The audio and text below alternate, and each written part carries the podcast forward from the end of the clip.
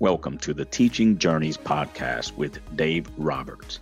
A unique skill all humans have is the ability to share information across generations. And the Teaching Journeys podcast does just that. It creates learning opportunities with each amazing guest with a goal that each episode makes a positive impact on people worldwide. Before we hear from today's guest, please share this podcast with your family, friends, and colleagues. And don't forget to leave a rating, review, or both. Hi, everyone. Welcome to another episode of the Teaching Journeys podcast. I'm your host, Dave Roberts. And today I have a really cool gentleman to introduce to our listeners. His name is Henry Cameron Allen. And Henry and I first crossed paths several years ago through the Compassionate Friends, which is a nationwide organization that supports families who have ex- experienced the death of a child. From there, our relationship grew and we are now here at the present moment, and that moment will continue to evolve as both of our paths continue to cross. Without further ado, Henry, welcome to the Teaching Journeys podcast. This is a real treat. By the way, I got to also preface this by saying this is going to be a special. This will end our first season of the Teaching Journeys podcast. We may go a little longer than the normal 35 to, to 50 minutes that we usually allot for a podcast or that averages for at least for my podcast. So we may go a little bit longer, but trust me, you're going to want to stick around. So, Henry, welcome.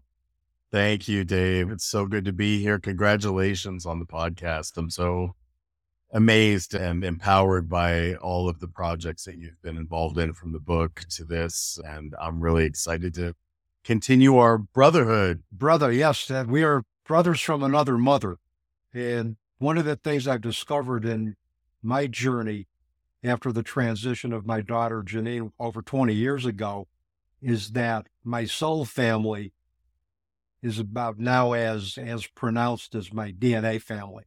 And I realized for me that I came into this life to find my soul family. That's one of the one of the objectives that I came in with. My soul was to find other souls who are like minded.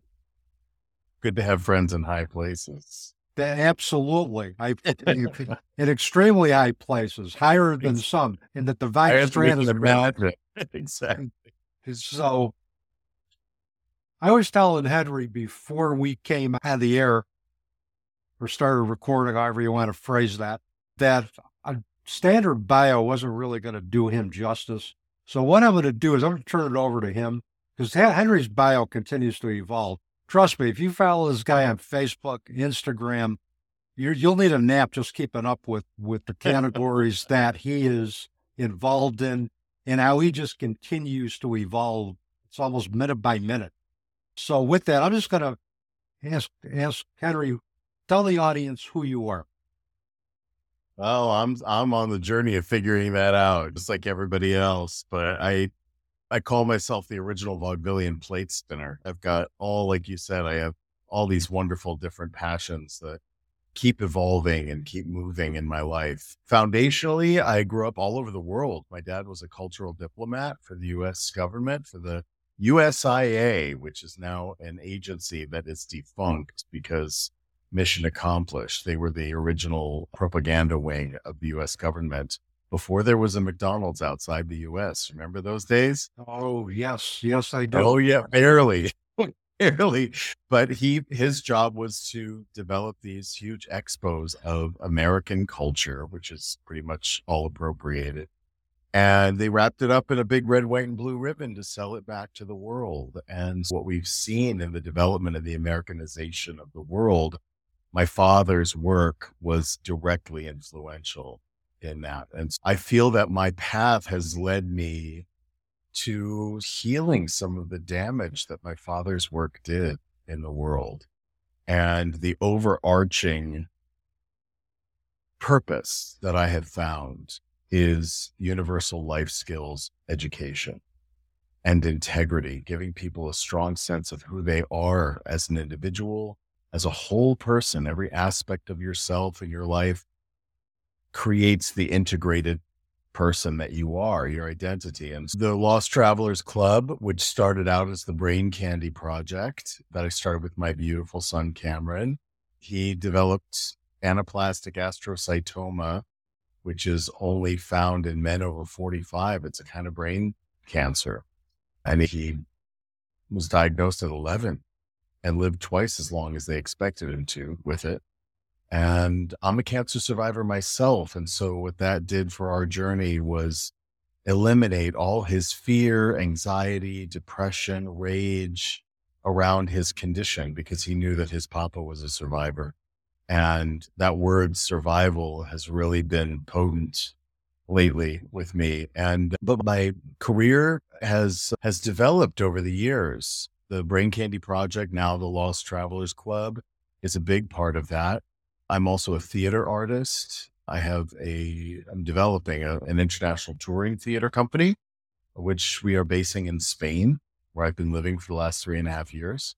And uh, it's called the Liminos Project. And it explores through the art of theater the dance across the threshold between the human physical and the human spiritual, which we are equally both.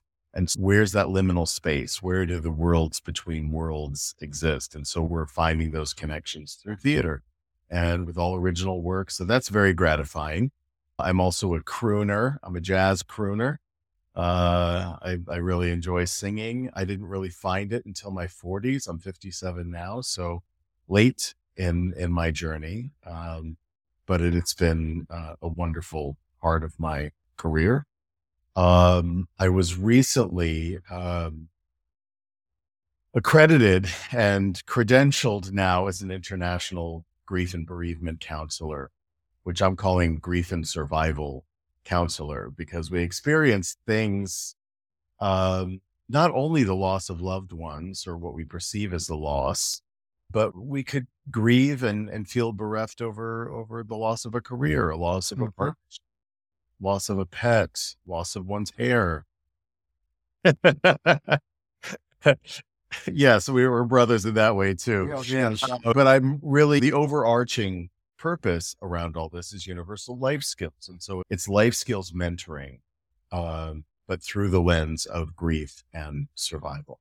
And so that's called Guy Wire, Guy hyphen wire, which is a, a stable cable that is attached to a structure to lend it stability until it can stand on its own. And so that's through my counseling and therapeutic work. That's where my focus is on lending people stability during their unstable times. Yeah, that's pretty much, that's all I'm doing right now. that's all. That's probably enough. That's probably enough for two lifetimes, what you're doing. Um, but anyway, the other thing that that kind of struck me too is that the emphasis on life skills, which I think tends to get overlooked. A lot of yeah. times we, we think individuals come in to, to seek services or to seek support or to seek different perspectives. It's easy to assume that just because they want to do that means that they can, but that's right. not, that's a really an erroneous assumption because people who want to change, whether it's be to have a embrace a different perspective due to loss, whether it be symbolic loss or loss due to death. Um, they don't, may not know or have the prerequisite skills to do that. It's up to us to find out what they need and provide that for them. Um, and a lot of times I see that in certain situations, people or organizations will throw money at a problem. You can throw money at a problem, but if the, the target of that initiative or individuals that don't have life skills, throw money into life skills first.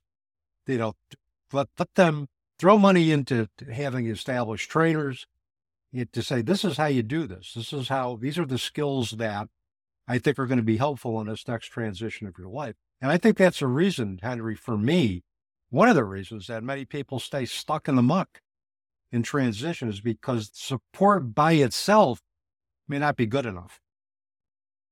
No, I agree with that. And I lend that message to every aspect of my life skills work, whether it's the Lost Travelers Club, whether it's my theater work and my counseling, certainly, but even my charitable work. I do a lot of charity work. In fact, all the proceeds from my counseling benefit noble charitable causes. I think that's really important. My grandmother had the best expression. She was quoting, do you know the musical Hello Dolly? Mm-hmm. It started out as a play called The Matchmaker. And there's this great line that says, Money, you should pardon the expression, is like manure. It should be spread around, encouraging young things to grow. I love that. My grandmother taught me that. And one of the other projects philanthropically I'm working on right now is an organization in Uganda called Desire Child Care Organization.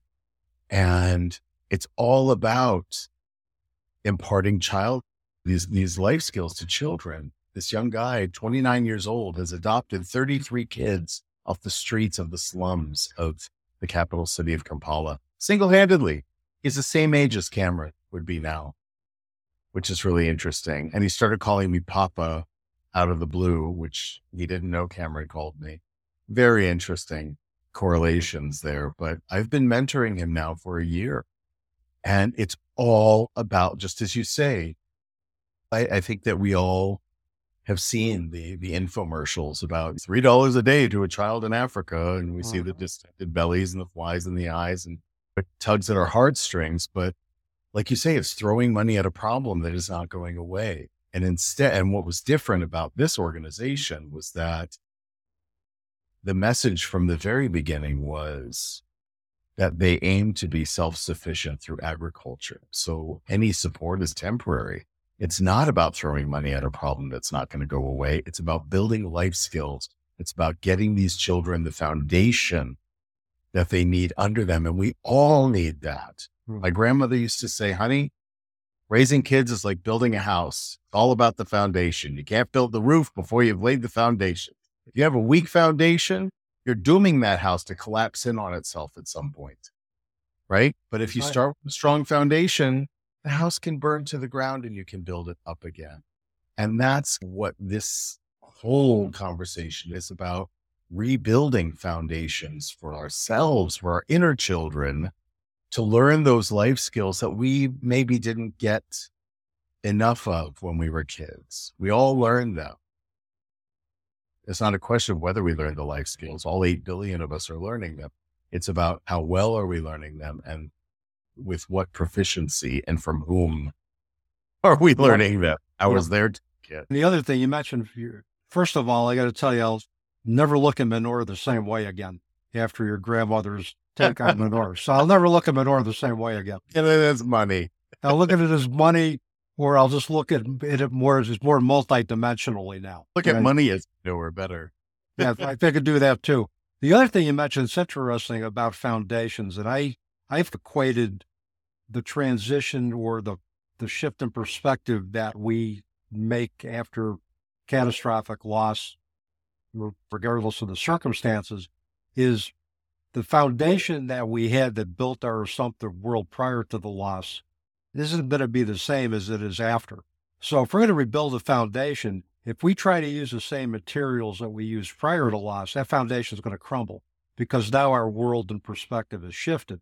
So now we have to take materials, we have to take tools, we have to take life skills that are going to to rebuild the foundation that reflects our new reality now. And that's something that I've learned in the 20 plus years since I've walked the path as a par- uh, peregrine. And Thank you for using that word. you're welcome because we're going to get into we're going to get into that in a bit anyways. But it's but I realize that foundation that we rebuild now after loss has to be different in order for us to continue to move forward. I think that's true for a lot of people. And I, and that's why I am so devoted to universal life skills education. Because if we are laying these down from early childhood, okay, grief is a universal life skill. Everyone on the planet is going to experience. Hmm. And there is a level of skill to that. We need to be talking about grief at the early foundational stages of childhood. We need to start preparing humanity. We were unprepared with COVID to deal with the, the massive grief that the world experienced collectively and individually in the same lump of time, right? Mhm. Had we been teaching universal life skills in grief and resilience and healthcare and communication skills and all the things that really flopped during that yep. first. We COVID is still with us and we're still struggling with it less now than we were when we were flailing. And my assertion, and this goes out to any educators who are listening, we need to be instilling universal life skills conversations into every level of development from early childhood onward. Yeah, I agree. I'm a firm believer. Then when we meet it, then when we meet it, whether it's our children, whether it's our friend, whether it's our parents, whatever, then we have some equipment in our mm-hmm. toolkit to meet it. The problem is that universally, globally, we don't have it in our toolkit to meet death, to meet this transition of energy. And so most of us have a weak foundation in that sense. And that's why we implode. But if it was there to begin with, Dave, I swear, I believe that this would be a much easier task. You could go back and rebuild. This is why I started council because you can go back and rebuild. It takes time, it takes effort, it takes resources to rebuild your foundations, but that's also possible. And that's a, an important message for peregrines, I think because too many, like you say, are stagnating in their, not even in their grief, they're still in mourning. Yeah. And mourning, I think, is, is obviously for me an appropriate way to to, uh, to honor our, our children. But there's a, also a time that we need to do work with our children as opposed to an honor of them. That's the next that's the next step in this process. Are there days where I still mourn? Sure. But I I look at those days as part of the path that I'm going to walk. I've learned that uh, any emotion is going to surface and I need to be prepared to deal with that emotion and learn from it. But I also understand that there's also that process of integration that what I do in honor of, of Janine is not only in honor of her, but it's more with her because it's with her. It's the best pieces of her become the best pieces of me. And I just move forward with that. And that's the other piece is that a lot of times I think regardless of how many years a peregrine has been in, in mourning or grieving, that process of integration needs to be the next step after mourning. Because once we can integrate, then we can move, we can truly move forward. I'm glad that you say that you state after mourning, because a lot of people, I think, conflate mourning and grief. I had a dream a few months ago, a couple months ago, that was very, it, it was one of these mind blowing dreams. I swear I hadn't taken anything. I hadn't drank, drunk any alcohol or taken any cannabis or whatever. But I had this very psychedelic kind of a, an experience where I was introduced to what I am calling 12 dimensions, quantum dimensions of grief. And what in, in the zero dimension zero and dimension one, it was very clear to me that mourning and grief are very different. They're all part of the grief mm-hmm. journey. Mm-hmm. But mourning is very specifically tied to new loss. It is a passive and temporary state. You can't do a thing with mourning but sit in it like a puddle. You're numb. You're in shock. You're trying to make sense and find acceptance of what happened, even if it was expected to some degree. You're still making sense of this whole new paradigm, right? And so mourning you can do nothing with. But then at some point, you cross the threshold into grief. And grief is permanent. Grief is active. You can mm-hmm. channel grief into good things. You can mm-hmm. move with your grief. You can let it grow and mature and develop over time and space. And so that's really opened me up as a peregrine to all these layers that I didn't realize exist. And what I'm doing with all that information, actually, I, I w- it woke me up at about three in the morning and for the rest of the night or morning, I was typing out, and what emerged was a 14 part video series on the quantum dimensions of grief. And it's a universal message, but through the lens of surviving our children. which I think is going to be, I hope it will be as helpful to other people as it has been for me. Oh, and I think, I think it will be because I think we're all looking for anybody who's grieving is lo- are looking for a different perspective. The misnomer, I think the misconception is that we want grief to stop. Grief isn't going to stop. Grief's going to be integrated. Grief isn't something to be feared. Grief is something to be integrated. Or, he- or healed. It's not going to be healed either. That that's another term that I think is highly overrated. I think we're in a constant state of I don't want to even say healing. We're in a constant state of growth. We're in a of, uh, stage of transformation. So Yes. I I look at that growth and transformation as opposed to healing. Healing means we got nothing left to learn. If we're healed, then we got nothing left to learn. Guess what? I'm 68 years old. and I'm still learning. I'm still learning. I'm still healing. I'm still healing healing. is a process. Healing is a journey and it's not an end game. It's not a destination. Yeah. And I think that people do tie that a lot, especially peregrines, because that's what's the that's what the lexicon has been. We've been taught. How often do we hear child loss, bereavement, death? How does that not keep you in the muck, as you say? How does it not keep you in the mire in a downward spiraling vortex? And not only you, but anyone who's aware of your journey because they have been taught to teach it as talk about it as a loss, as death, as bereavement, and all of this, right? It's a very different thing. And so, what I'm aiming to do with your help as one of the council of peregrines of the of the Lost Travelers Club, with your help help as a colleague in the mental health field, is to start changing the language, come up with a new lexicon Mhm. uh, uh, survival guide for lost travelers, a field guide, Yep. some way that that allows us to be lifted out of that stagnation and that loop that Mhm. that burn that old tape because it's not working for any of us. Nobody I know is happy who's using that language. So let's change the language. Yeah, yeah, and I think if something isn't working, then we fix it. And then we try to put a different spin.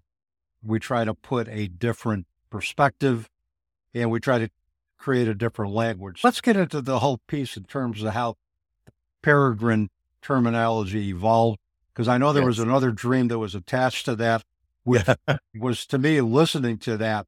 It it was the way you described it. It was very vivid. And I felt that I was a part of that dream. I felt that I was witnessing that dream with you. That's how vivid it is. So why don't you give our listeners a, a glimpse into that, in, into the the peregrine dream and how this whole thing evolved with a, a different way to conceive a parent's journey after the loss of a child. Thank you. I, I have very productive dreams. Anybody who knows me knows that because a lot, I, I had a, a clairvoyant woman tell me one time, You don't sleep very well, do you? I said, Not really. She said, That's because you're always working. You're always working in your dreams. You're developing things and you're, not, it's not a restful sleep. She said, You need to play more. Get out and play more because play is where you rest.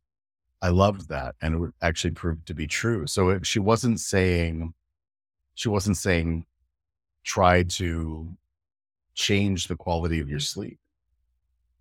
She was validating that this being that I am needs to work in my sleep, Mm-hmm. Need to rest in my waking hours.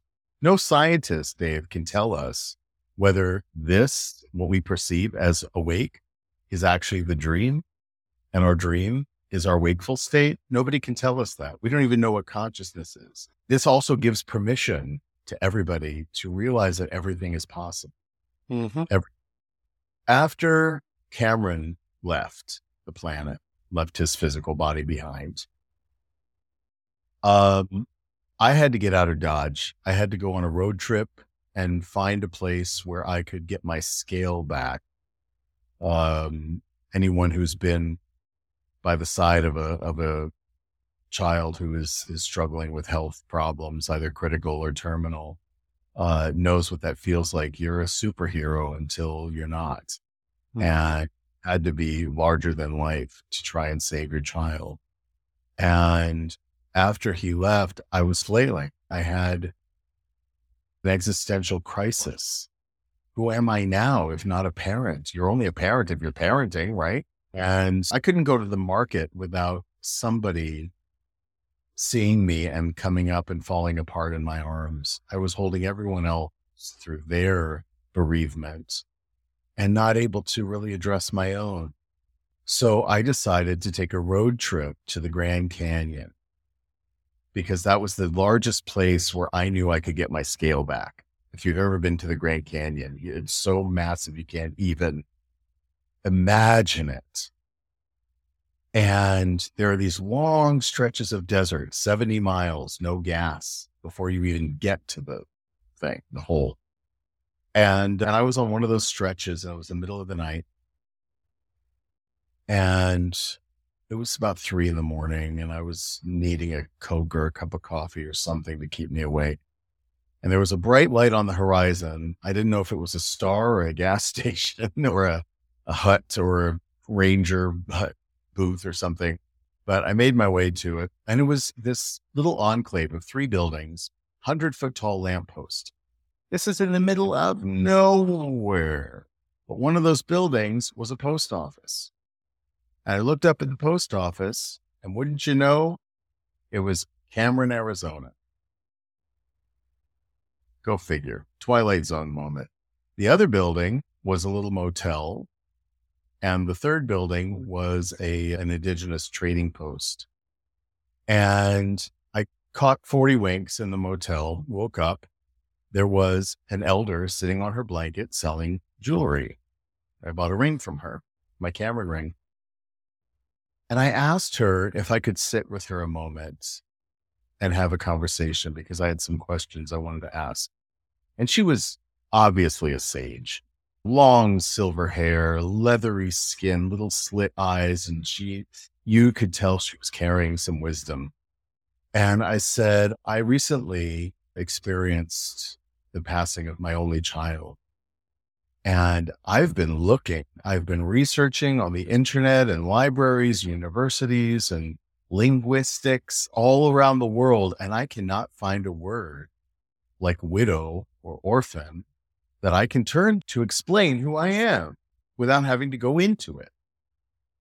Because anytime we are asked, Oh, do you have any children?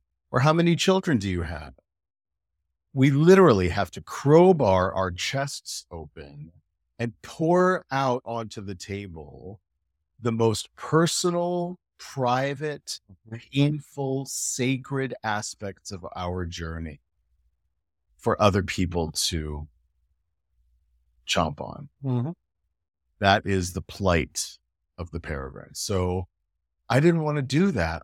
I didn't want to have to go into it every time. And there was no word that I could find. And I asked her, is there any, she was Zuni tribe, I think.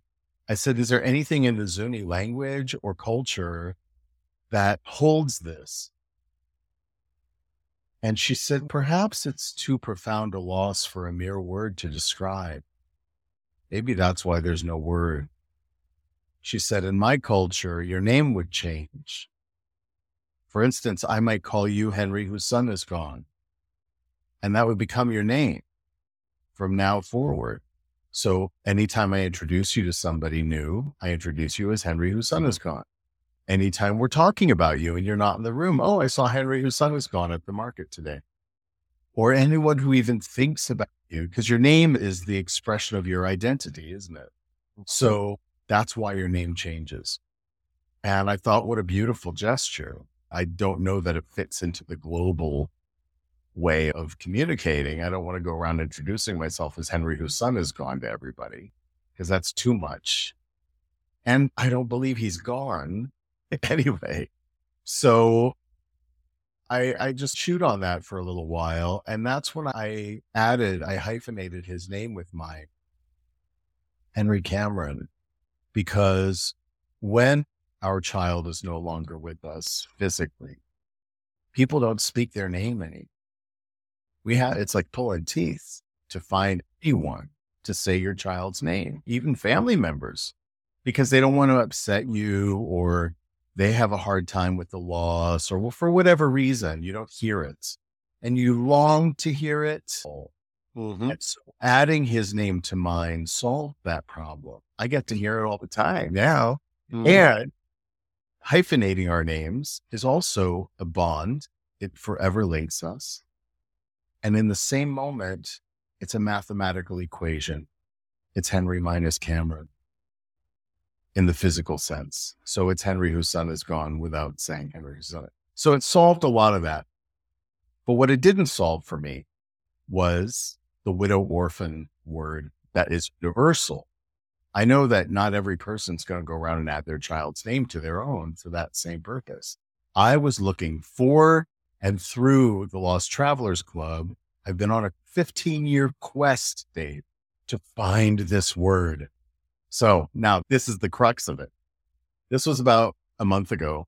I had a dream that a peregrine falcon flew down, landed in front of me, looked up and said, it's time. That's all it said. I opened my eyes and I knew exactly what it meant. It meant that is our word, peregrine. And I, I was about, again, this, these things wake me up in the middle of the night, three in the morning, and I'm wired, right? So I'm starting to look and, and I've been using AI now looking for historical documents and definitions and, and aspects of the peregrine. Because I didn't know. I'm like, how does that equate? I knew it did, but I didn't know how. It took a lot of research. And I start always with the root of the word itself. Peregrine, what does it mean? Where did it come from? The etymology of the word. And it comes from the ancient Latin, which originally meant a stranger in a field or lost traveler. Oh.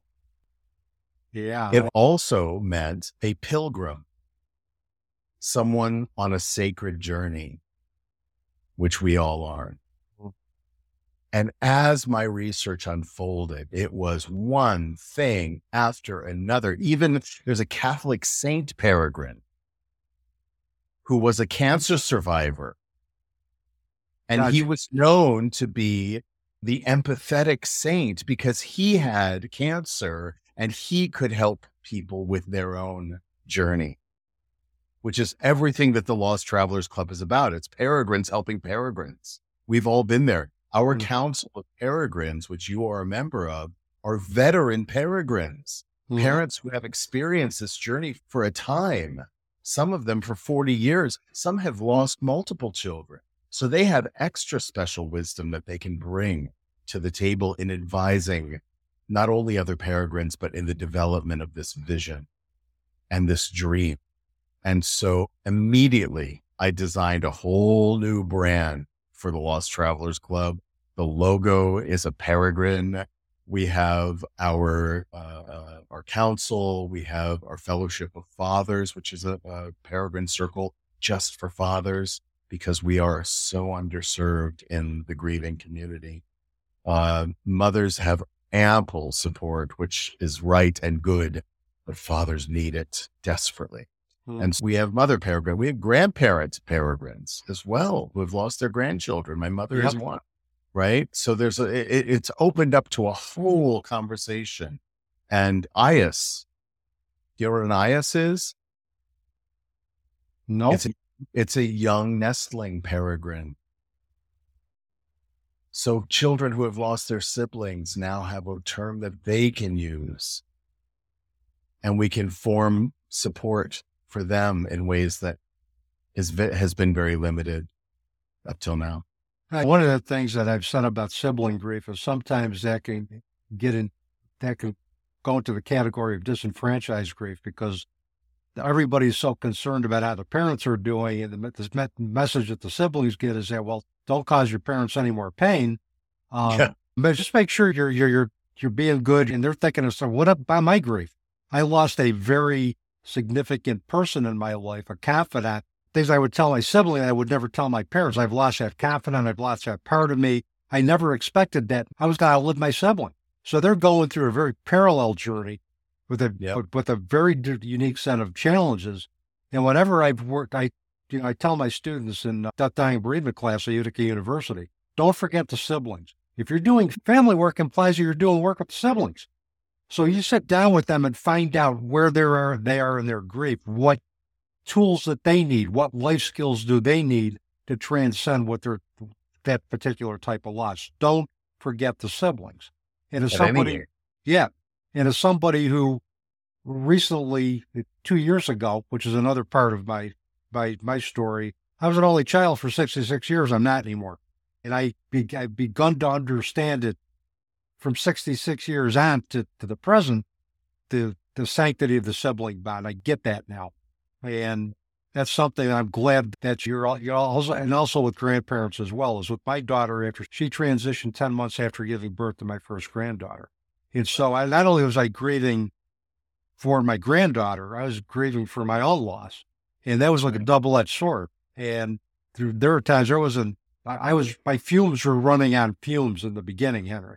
That's another piece that also really needs to get to to become established and to become part of the Lost Travelers Club.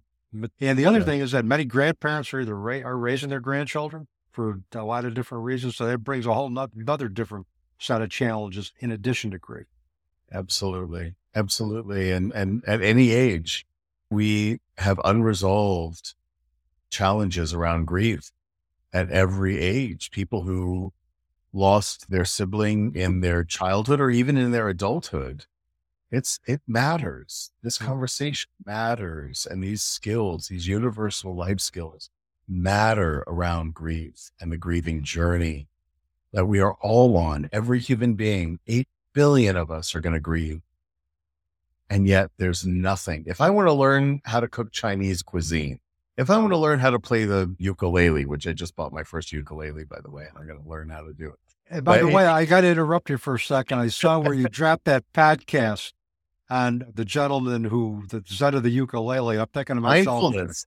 and mindfulness. That is wild. Yeah, that just launched this week on the Lost Traveler podcast. Because Lost Traveler, the Lost Travelers Club, I'll tell you the story about Lost Traveler too, because it ties it all together. I told you before that the Brain Candy Project was the name of the foundation to begin with. That was Cameron's. He said, Eye candy is something that's easy on your eyes. Brain candy relieves the minds of parents who are holding their children through a critical or terminal loss or a life experience. And the Brain Candy Project was really about our tagline was holding parents so parents can hold their children. It was very noble. It was right. It was good for the time that it was. But my journey as the founder or the co founder with Cameron had changed dramatically over the years. And a decade went by, and I had been carrying the Brain Candy Project, and we had done good work and, and established a permanent endowment at the University of Minnesota Children's Hospital, where Cameron had most of his care. And it was paying for parking in perpetuity for parents Hmm. from other places coming to that community and, and living there and other care needs for the caregiver because hospitals are charged with caring for their patients, not their patients' parents. Mhm. And so that solved that problem. But my journey had changed dramatically as a peregrine. And I've been in Europe now six years. And during the first leg of it, I was in the UK, basing in the UK. And I could stay in the UK as an American without a visa for up to six months. The caveat was I could only stay three months, but then I had to leave the country and then I could come back for another three months.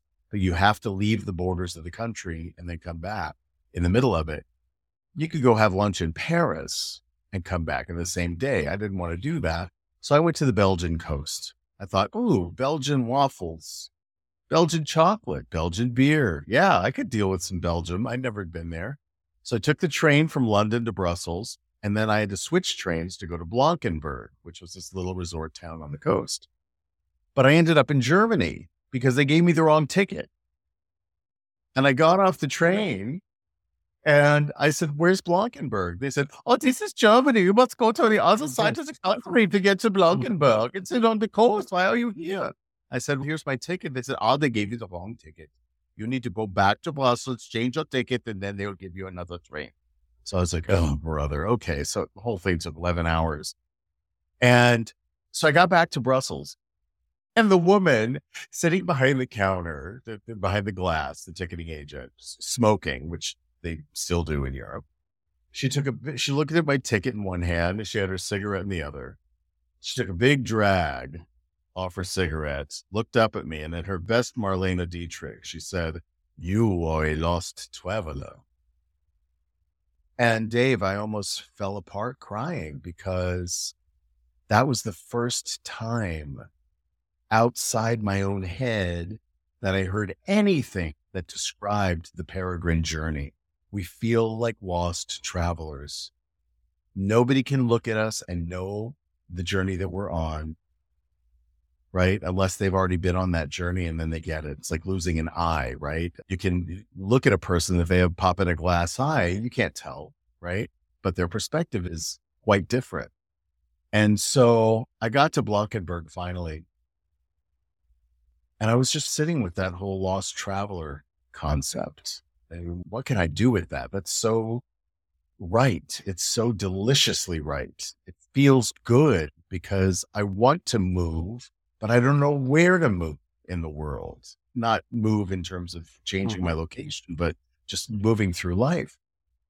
The next day, I took a train, about 15 minute ride to the t- city of Bruges.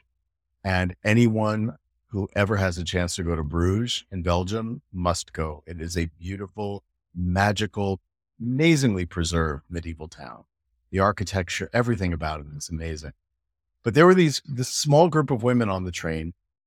I couldn't understand them. They were speaking Dutch, I later found out. But there were about eight of them from their late 20s to their late 50s, early 60s, big stage group. They were screaming with laughter, having a grand old time. And I, you couldn't help but smile with, with the energy that was around them. And we got off the train in Bruges and uh, they all circled around me because they were fawning over Flat Stanley, my, my service dog. And he, he mitigates my PTSD around my experience, but also I'm physically disabled and he helps me with that too. So I was explaining that to them. And I said, What's your story? Are you a group of friends? Are you family members on a holiday? What you're having a great time, I can tell. They said, Oh yeah, we always have a good time. And I said, Who are you? And they said, We have a nonprofit organization called Colegas. I said, Colegas. Oh, like colleagues, like you're in the same industry that you work in or whatever. No, we are all young widows. We all lost our partners unexpectedly and too soon.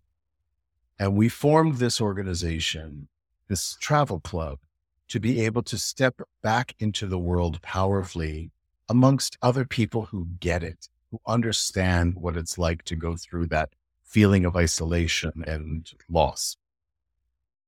And it just, the skies open up and a lightning bolt hit me in the solar plexus. And that's where the whole concept of the Lost Travelers Club came to be because how often do we hear, oh, child loss is the club that nobody should belong to, nobody wants to belong to? It's another one of those heavy things that people say to uh-huh. us. You have to endure. And I'm like, we're here. We might as well have a club. And mm-hmm. how cool would be to have a travel club like Colegas to step powerfully out of our isolation, out of our stagnation in our mourning and grief, and step back into the world with people who understand this journey. And if you need to be under a blanket in the hotel room for the day, nobody's going to question it because we've all been there. And that's how it was born. And I called my fiscal sponsor when I got back to Blankenberg. I said, what would it take to change the mission and the name and the branding and everything of the Brain Candy Project to the Lost Travelers Club? They said, just tell us. It won't cost you anything. And the funds that are in the Brain Candy project will just transfer over to the new name. Big whoop. No, no biggie. Within 24 hours, the Lost Traveler Club was a thing. And then COVID hit. There went the idea of a travel club. Mm-hmm. nobody was traveling. Then now we're getting back to that conversation. But then it became how can I serve other peregrines? How can I serve people to at least conceive of projects, purposeful projects that we can work on together that lend honor and mem- memory and celebrate the lives of our children. Right? How can we come together at, in community to channel our grief into service in our children's name? What a powerful gesture in the grief journey. And that's what it became. That's what it is. We started the fellowship of fathers, and now we're developing a mothership circle as well. The mothership circle will serve the same purpose. And that's very exciting. We're also thinking about an Eyas nest where the nestlings, where the siblings can also come together to find ways to live their lives in honor of their siblings mm. and in memory of their siblings. And so it's an active group. It's not a it's not a sit in a circle and sing kumbaya and weep over our, our lost children thing. There are organizations who do that brilliantly, that hold bereavement. Hold mourning in in that state for the time that it needs to be. And so those things are there. I don't want to be that. I don't want to be the same as another grief support group. There are plenty of them out there already doing it brilliantly. Why would I need to reinvent the wheel? But what we're doing with the Lost Travelers Club is something that does not exist anywhere else on the planet.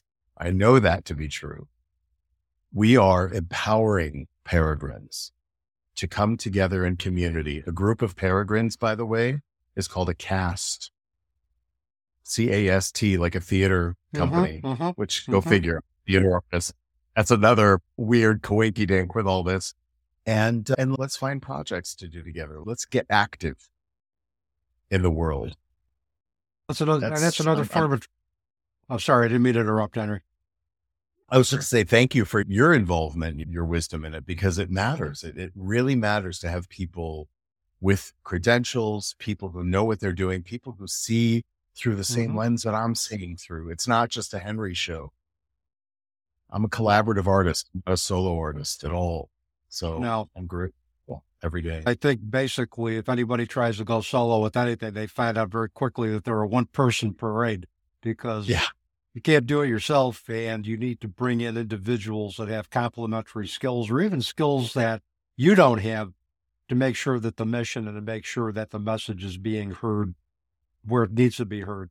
But it's interesting just describing the evolution of the Lost Travelers Club, your dream about Peregrine Falcon, the the Cameron, Arizona, all of this. I look at this as just pure serendipity where past, present, and future came together.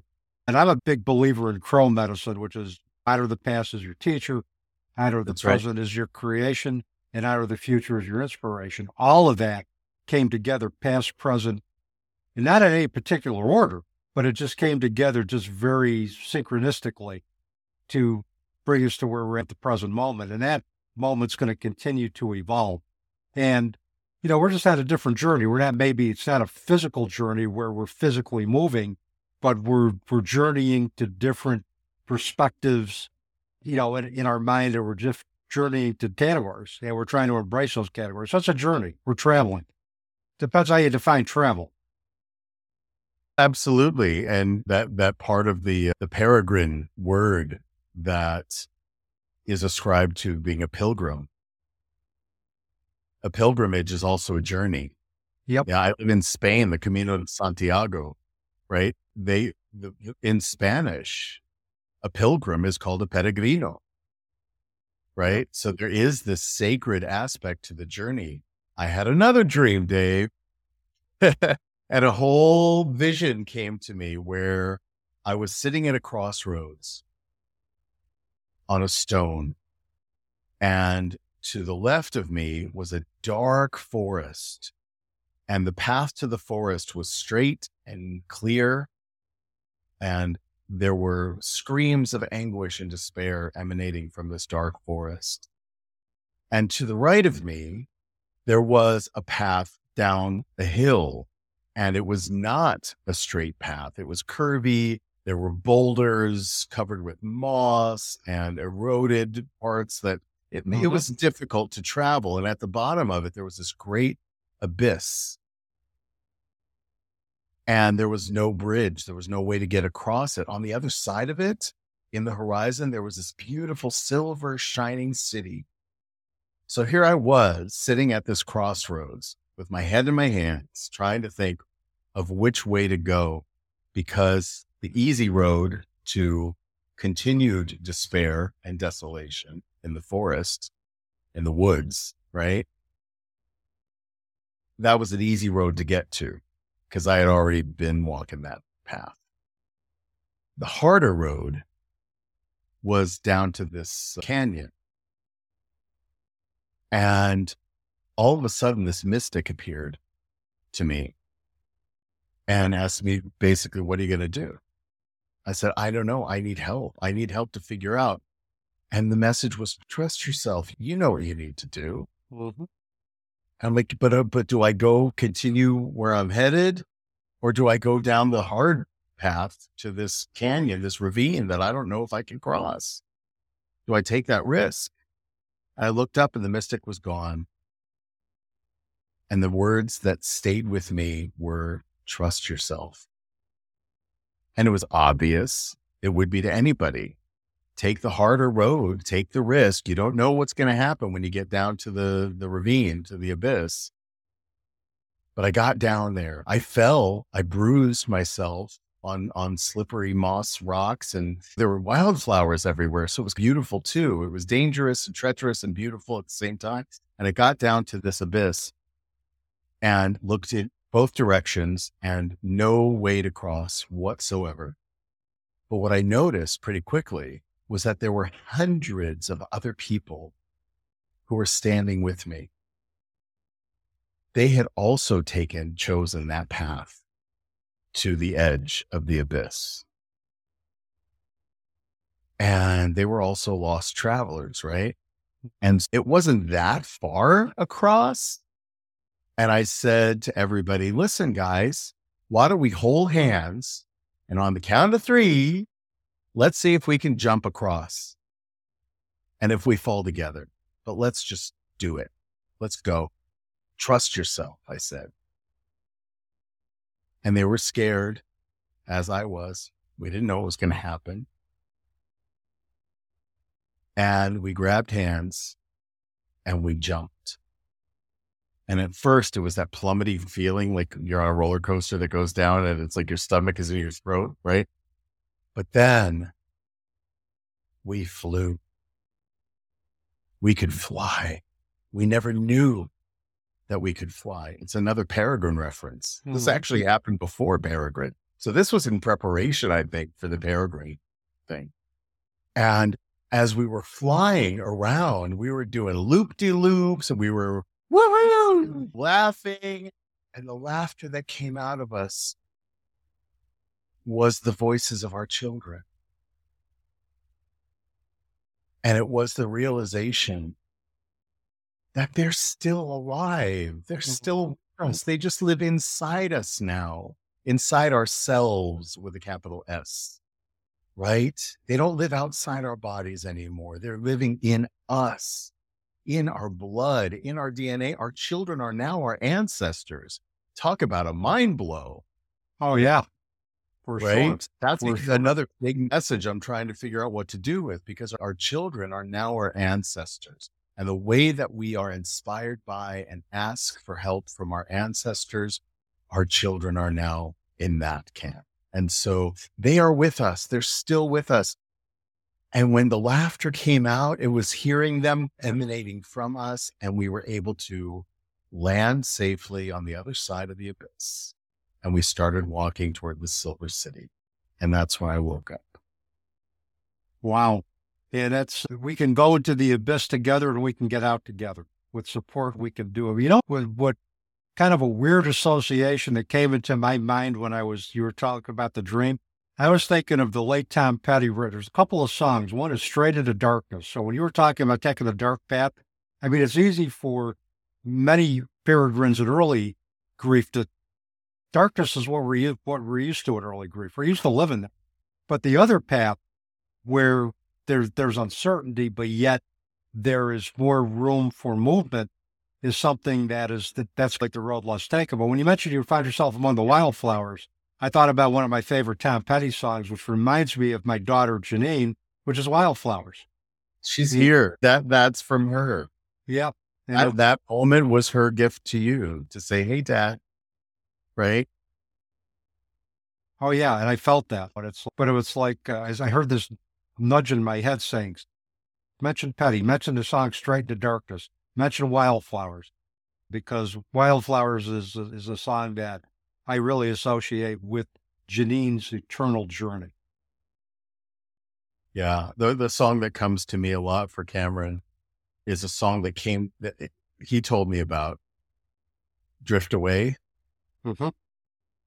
and he was getting radiation treatments, and he was seeing all this blue light, which is very common with radiation treatments. It's the that glow, that blue Mm-hmm. glow, and Drift Away was playing on the radio at the hospital. And he said, Papa, that, that song said it all to me. Free my soul. I want to get lost in your rock and roll and drift away. So whenever I hear that song, man, woof. Yep, uh, that and it's music is something that is another thing that connects me with with Janine, and is another way that I integrate her memories. What is music? It's frequency. Mhm. That's what we're talking about here. When I'm talking about the quantum theory, we're talking about frequency. When we're talking about death, we're talking about frequency. We Yep. know that we that energy and frequency mm. cannot be created or destroyed. It just changes its form. Yep. Which scientifically proves my my theory that death is not real. Death is an illusion, but it's up to us who are still here in the physical to find the frequency that they are at now to be able to connect with them. So it's not an opinion. This is actually proven to be the case when we're talking about entanglement, quantum entanglement, that two particles in the universe can affect each other from great distances. Yeah. We're still Mhm. resident with our kids. And as long as we're open to transforming that relationship and having that kind of relationship, we can connect with their energy anytime. And well, acceptance is, is everything. Is It is. It is. I could go on for another hour, and I think we're going to have to do a part two at some point, Henry, but we're getting close to our time. But before we leave, tell Yeah. us how people can contact you, what you have going on. You've already told us what you've had going on that listeners should know about, but how can people contact you? How can they find out more about the Lost Travelers Club, the Lost Tra- Travelers Peregrines Group? How can they find it? if you want to find out about just everything that I'm doing and how it relates to everything else that I'm doing, you just go to henryallen.org. That's my central website. And you can access my podcast there. You can access my counseling and mentoring there. You can access my theater work, my music, and my storytelling theater stuff. It's all there. Or you can go to losttravelers.club to go directly to the Lost Travelers Club, become a member, become a supporter, become a sponsor of our mm-hmm. work. If you know somebody, if you know a peregrine, point them in our direction. Start using the word. Start using it in, in reference to people, in reference to yourself. Hi, I'm Henry. Oh, do you have any kids? I'm a peregrine. Oh, what does that mean? It means that I've survived my child. That's all you have to say mm-hmm. now. You don't have to open your chest up anymore, right? Right. And then they can go to the website and find out what peregrine means in depth, in more depth. There's even a peregrine star. It's called Al Shain, which is an ancient Egyptian star that is in the Orion constellation. And it's a beautiful thing to know that we have a star that we can look at. It's one of the most visible stars actually at night. And if you go out and you can find Al Shain, then you've got our, uh, we, all of us, our peregrines have a guiding star. That's pretty special. That is special. Henry, it's been a blast. It's been a pleasure. We got to do this again. Well, of course, we're going to be in constant contact with each other anyway, but we got to do this again on on the Teaching Journeys podcast. I know there's a part two, two in us. I know there is. Look at uh, the Lost Traveler podcast when you guys were were my guest co-hosts. Mm-hmm. We had to do a part two because we couldn't get through it in one one No. hour. No, I hope people will go and look for that. It's in my season one uh, of the Lost Traveler podcast, and you can access that through the henryallen.org as well. I hope many people access our podcast when it becomes well, it becomes live. It will- becomes live. So I'm hoping many people access that because this is a great conversation, and I thank you, Henry, for taking time out of your day to spend with me today. I thank you too, Papa Peregrine. I'm really excited to maintain our connection and keep flying. Me too.